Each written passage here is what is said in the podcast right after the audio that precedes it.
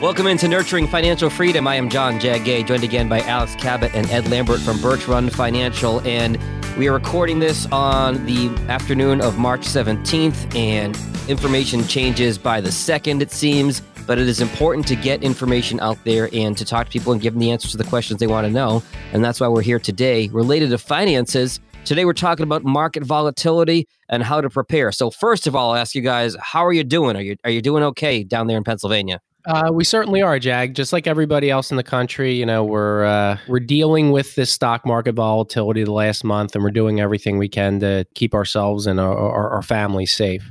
And, and most importantly, Jag, so far, all of our loved ones here and pretty much all of our clients that we know of have uh, been relatively unaffected by the virus that's out there. And we're just keeping our fingers crossed and uh, sending our thoughts out to everybody who's affected by this because this is not an easy situation to deal with but uh, it, it is something that we um, we need to address. You know, some of the other issues surrounding it, not just the virus itself. That leads me into our topic for today, which is market volatility and how to prepare. Obviously, the stock market's been incredibly volatile lately. We always hear financial experts say that investors should ride it out, and I want to ask you guys: Do you agree with this? How should investors be viewing volatile periods, Alex? You hear this every time the market gets volatile and, and you know, the experts get on tv and say you need to ride out market volatility and for the most part we completely agree with that. You look at the trajectory of the market over the long term it tends to rise over time and it's not without its ups and downs. But a couple points. First off market volatility is inevitable it doesn't always feel like it's inevitable when you go through a very complacent period, but there are always periods of elevated choppiness in the markets. Uh, you can look back as far back as the numbers go, and we will always find periods where things get very bumpy and sometimes very quickly. The rule of thumb is that generally, assets that are more volatile, so the ones that move up and down a lot more, they tend to produce higher long term average rates of return. Hmm. So you take an asset that's very volatile and compare it to one that's not volatile at all over a 15, 20, 30 year period. Typically, the volatile asset's going to do better. Now, that's, of course, the price we pay for the hope of earning more return is that volatility, is that up and down movement. And the idea of riding it out, for the most part, the strategy of riding out market volatility is the correct one. If your investments, if your portfolio was set up correctly before the volatility started, it's likely still positioned in an appropriate way now because you want to invest your money knowing that volatility like this, not that it could happen, but that it will happen and that it will happen repeatedly. And that's part of a long term financial plan. So, looking at it practically, you know, you've got you know, younger investors with many, many years before they need to tap into any investments generally younger investors can be allocated more aggressively. So, more of their assets in these high volatility investments, knowing that there's going to be ups and downs. And sometimes there will be big down periods, but in the long run, those assets tend to do very well over the long term. Mm-hmm. Now, for older investors, people who are at or near retirement, you need to make sure that you're balanced in a way that allows you to use some of the more stable assets while you need to so that your riskier assets, your more volatile assets can have time to rebound. Um, and it's all about finding that right balance and that right diversification. If you're a retiree and half your money's in stocks that have been gyrating wildly, but half of it is in relatively stable fixed assets and cash, you've probably got you know a minimum of 10 to 12 years of potential distributions that you could pull from without ever having to sell stocks when they're beaten up. So, finding the right balance in advance of the volatility is extremely important, knowing that it's going to arise. And the last point to bring up is volatility is not an abnormal condition. Volatility is a perfectly normal part of long term investing. Mm-hmm. We expect it, we plan for it, and we have to deal with it when it comes. No, that's all really good information, Alex. And I think it's important to think about where you are in life. I'm 39, my wife is 41, and we did a little bit of investing this week because the markets were low. So we knew we had a good time to get in because we've got 20, 25 years till we retire and time for that to bounce back. That's very smart. And again, longer term investors can see dips like this as a nice buying opportunity. Even investors who are more broadly diversified, older investors, people who do have a slightly shorter time horizon, uh, this is a good opportunity to potentially rebalance and bring your allocation back to its original target, pick up some stocks, while they might be a little bit cheaper, and trim off profits of some of the things that have fared pretty well during this uh, this little elevated period of market volatility. That's a strategy that most sensible investors should employ but you just have to be careful that you don't overexpose yourself and don't go diving in headfirst uh, trying to call the bottom because nobody knows when that bottom actually is is uh, is made until long after it's made. Very true. Well, I appreciate you calling me smart, Alex, but really, I've just been listening to you and Ed for the last 12 podcasts or so. So I'll give you guys all the credit here. Well, thanks, Jag. We appreciate that. Ed, you guys talk about viewing your portfolio and having it comprised of separate buckets. Alex kind of alluded to this. Can you explain that diversification, Ed? Absolutely. Like Alex said, every portfolio is comprised of risk assets like stocks, uh, gold, real estate that fluctuate a fair amount. And more stable investments you usually think of cash and high quality bonds. Mm-hmm. And the higher the percentage of risk assets in a portfolio, the more you would expect that portfolio to fluctuate. But like Alex said, over the longer term, you would expect that portfolio to generate a higher average rate of return as well. Yeah. Now, the higher the percentage of your portfolio in more stable assets like treasuries and cash, the less a portfolio will fluctuate, but that comes with the trade off of limiting potential returns. So let's take a look at a year like last year. Mm-hmm. And let's say you're viewing your portfolio as two separate buckets, a growth bucket and a stable bucket.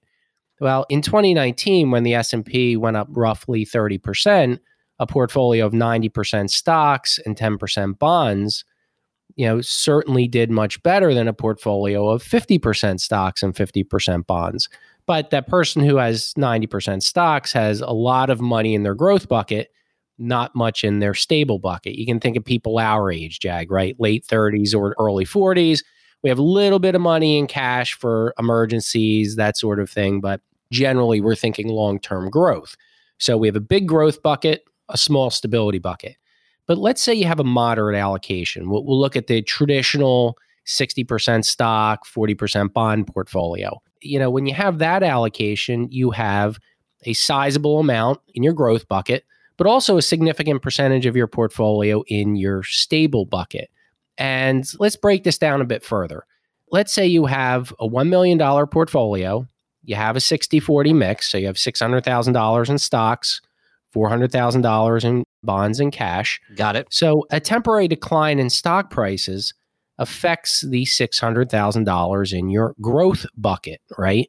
But doesn't necessarily affect the value in your stable bucket. So that limits downside exposure. And eh, over the past month, what we've seen is that balanced portfolios that have a fair amount in bonds and cash in that stable bucket they haven't declined as much, obviously, as a portfolio that's all growth oriented. Okay. When a client calls you in a panic and you can say, yes, the market's down this much, but you're only down this much. Yes, absolutely. Because a properly diversified portfolio, like Alex mentioned, is designed ahead of time for periods of volatility that we know are going to happen.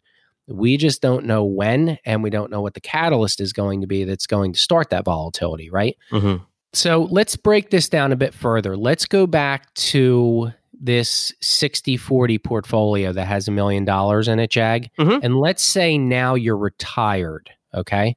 And you're drawing out roughly 4% of your portfolio each year to fund retirement. So you're taking a monthly distribution. You have a million dollar portfolio, $600,000 in risk assets like stocks, $400,000 in bonds and cash and you're taking out $40,000 per year. So 4% of the million. Got it. Okay. That's exactly correct. And a question we've gotten a lot lately and have over the last couple decades uh, when people are retired and drawing money out, they worry about, well, if I'm taking money out when it's beaten up, will I not recover? But, you know, in these portfolios, like Alex mentioned in the last question, if you have $400,000 in bonds and cash and you're drawing out $40,000 a year, you have 10 years worth of distributions in your stable bucket to fund your cash flow to allow the risk assets to recover from a temporary decline. And we may have mentioned this in a prior podcast, Jag, but we feel it's very important that you draw from that cash bucket on a monthly basis when you're retired Mhm. and not proportionally across your portfolio.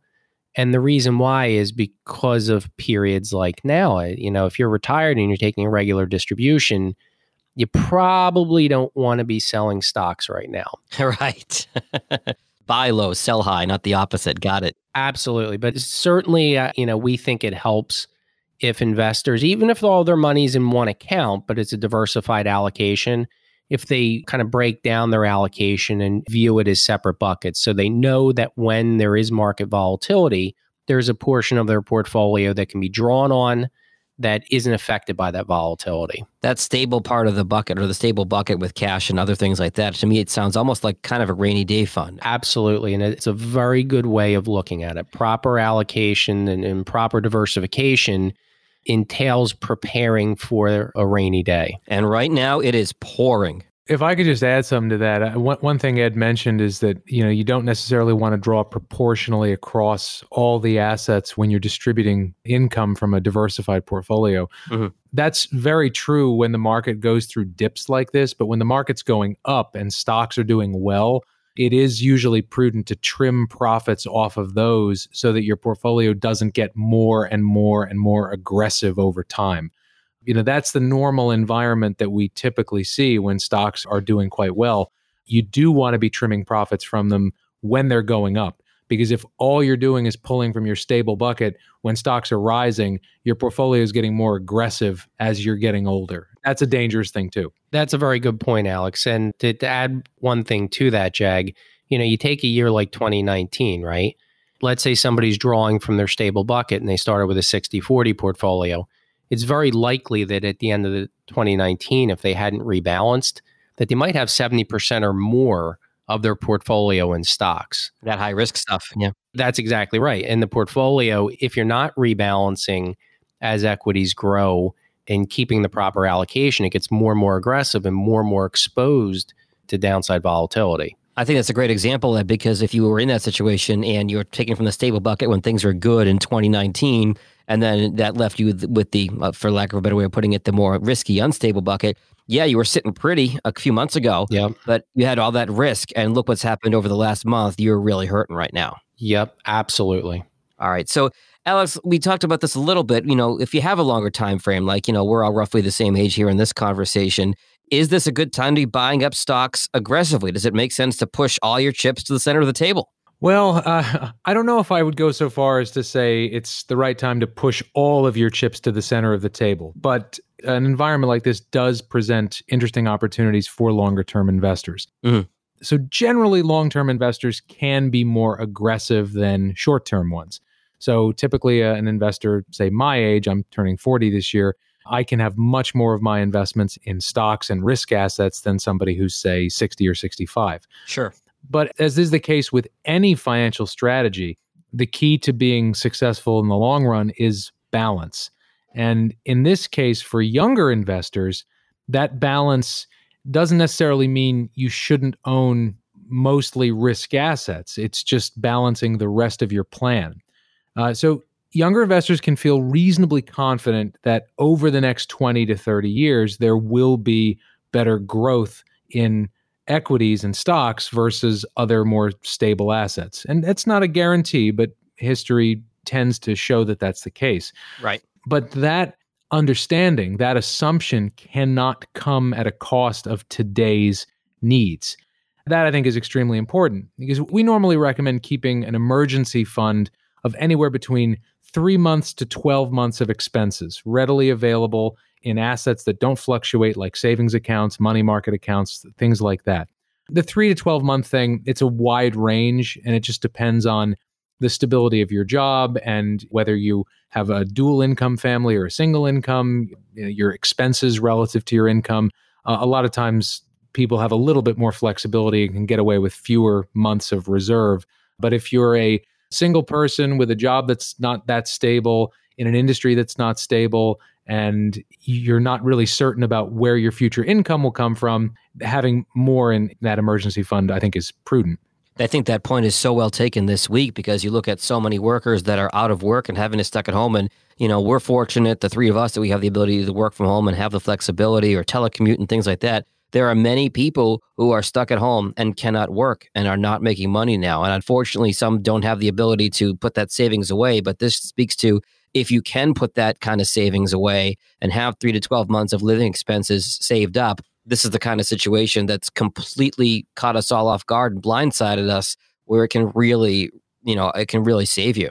Yeah. And the savings, that emergency fund, it should be in those readily available assets. And, and those those investments, those savings vehicles typically don't pay very much in interest. The expectation isn't very high for long-term returns, but there's almost no chance of fluctuation. So a period like this, it doesn't make a difference. Your money market account is relatively uh, usually is completely stable in a time like this. Right. So the emergency fund taken care of, if you have shorter term expenses that you're saving for, things like a house, a car, a wedding, something like that, that money should be readily accessible as well. You know, generally, the stock market generally doesn't take too long to bounce back from a correction or, or a short term dislocation. But if it's a more protracted downturn, sometimes it can take quite a while for the market to bounce back to where it was.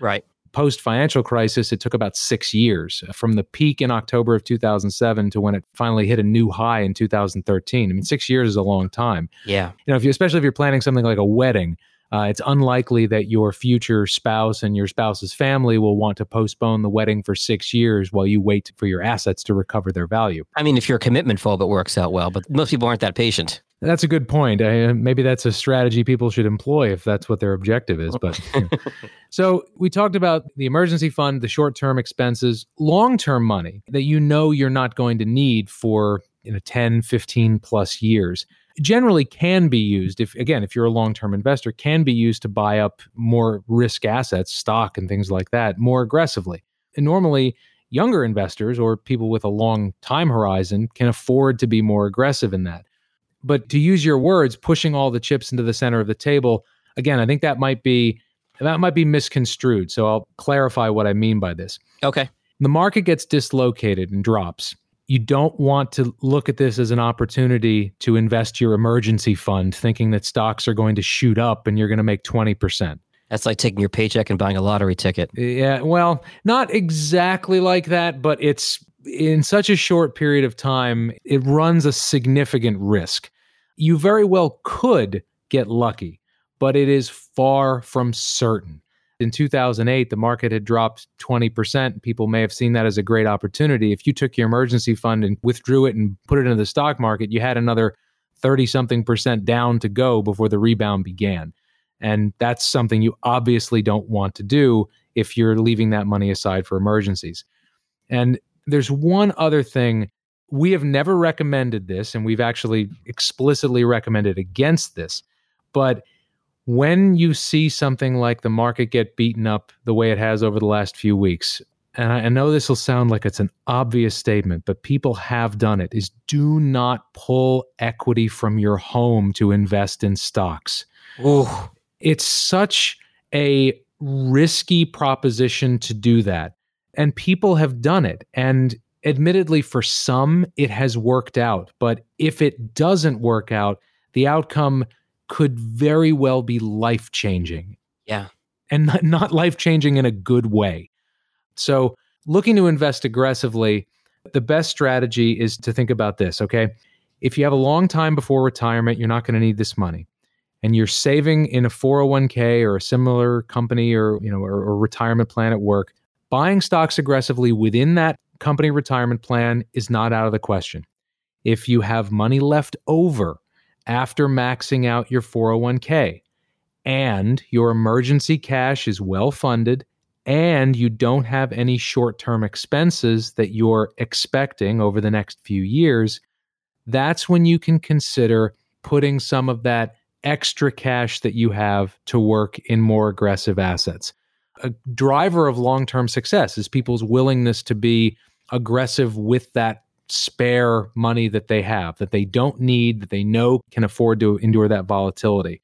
Until you have your day to day finances and the emergency fund set up correctly, piling everything you have into risk assets can be very dangerous. And we want to caution people against that. It may seem like a great opportunity, and it very well could be, but the potential downside could be worse than the potential upside could be good if that makes sense syntactically. I think it does.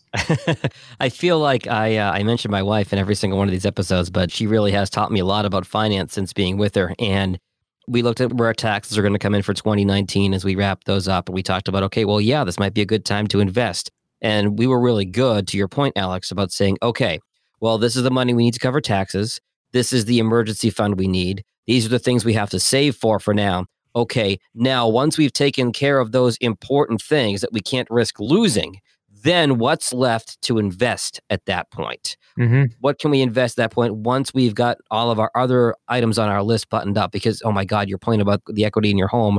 You know, I had a friend of mine whose mom always taught her priority number one is having a roof over your head. You can figure out everything else after that. Yeah. You do not want to risk the roof over your head. You do not want to risk having that emergency fund in case like so many people who are probably listening to us, you're out of work for these next several weeks. You don't want to get aggressive and take a chance on something if it's going to put at risk your livelihood. If you have the ability to invest in and you have a little bit of money left over, it could be a great move, but you don't want to do that at the expense of the money that you need right now. Yeah, thinking about the long term is great, but don't sacrifice the short term need for the long term benefit it can be catastrophic to a financial plan to do that. And we always caution against being too aggressive in the short term and trying to think about the long term because it can have exactly the opposite effect on what you want. So important. Great stuff as always today, gentlemen. And I know this is a time with so much going on. A lot of people are looking at their 401ks, looking at their retirement plans. They're getting nervous. They have a lot of questions about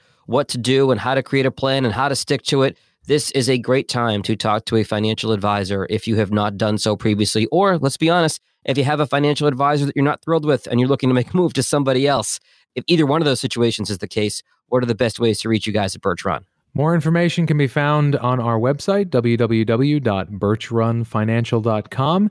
You can always call us directly at the office. It's 484 395 2190. We're always happy to talk.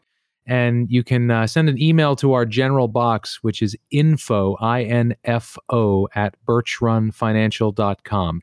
These times are a little bit frightening, uh, not just financially. There are a lot of things to be afraid of out there. And we want people to know that our focus on managing financial plans and investment portfolios and risk and cash flow, we can have these conversations at any time. Even when things get choppy, this is an important time to think about it. It's an important time to talk about it. Now may not be the right time to make any changes or to move any money around or even to begin working with us in an official capacity. But if you want to have a conversation, please don't hesitate to call. We're always happy to help, and hopefully, we can get through this sooner rather than later. But as with every downturn we've seen in the past, every crisis, panic, correction, crash, bear market, recession, everyone has been temporary. Everyone has a different cause. Everyone has a slightly different outcome. But in the end, this too shall pass. I think that is so important. And I always appreciate the fact that you, as you mentioned every time, Alex, that you guys are willing to have a conversation with someone. It doesn't have to be, like you said, a client in an official capacity. But if you're panicked and you have a question for Alex and Ed, their contact info is right here in the show notes if you're not in a position where you can write it down. Feel free to contact these guys. Always enjoy talking to you both every month. Stay safe and stay healthy. So, you guys and your families as well. Thank you, Jag. Any opinions are those of Ed Lambert and Alex Cabot and are not necessarily those of RJFS or Raymond James. The information contained in this report does not purport to be a complete description of the securities, markets, or developments referred to in this material. There is no assurance any of the trends mentioned will continue or forecasts will occur. The information has been obtained from sources considered to be reliable, but Raymond James does not guarantee that the foregoing material is accurate or complete. Any information is not a complete summary or statement of all available data necessary for making an investment decision and does not constitute a recommendation. Investing involves risk, and you may incur a profit or loss regardless of strategy selected. Every investor situation is unique, and you should consider your investment goals, risk tolerance, and time horizon before making any investment. Diversification and asset allocation do not ensure profit or protect against a loss. The examples throughout this material are for illustrative purposes only. Actual investor results may vary. Future performance cannot be guaranteed, and investment yields will fluctuate with market conditions. Raymond James does not provide tax or legal services. Please discuss these matters with the appropriate professional. Holding stocks for the long term does not ensure a profitable outcome. Investing in stocks always involves risk, including the possibility of losing one's entire investment. Stock dividends are not guaranteed and must be authorized by the company's board of directors. Contributions to a traditional IRA may be tax deductible depending on the taxpayer's income, tax filing status, and other factors. Withdrawal of pre-tax contributions and or earnings will be subject to ordinary income tax and if taken prior to age 59 and a half may be subject to a 10% federal tax penalty. Consult your tax advisor to assess your situation. Unless certain criteria are met, Roth IRA owners must be 59 and a half or older and have held the IRA for 5 years before tax-free withdrawals are permitted. Additionally, each converted amount may be subject to its own 5-year holding period. Converting a traditional IRA into a Roth IRA has tax implications. Investors should consider a tax advisor before deciding to do a conversion. RMDs are generally subject to federal income tax and may be subject to state taxes. Securities offered through Raymond James Financial Services Inc., member FINRA SIPC. Investment advisory services offered through Raymond James Financial Services Advisors Inc. Birch Run Financial is not a registered broker dealer and is independent of Raymond James Financial Services. Birch Run Financial is located at 595 East Swedesford Road, Suite 360, Wayne, Pennsylvania 19087, and can be reached at 484 395 2190.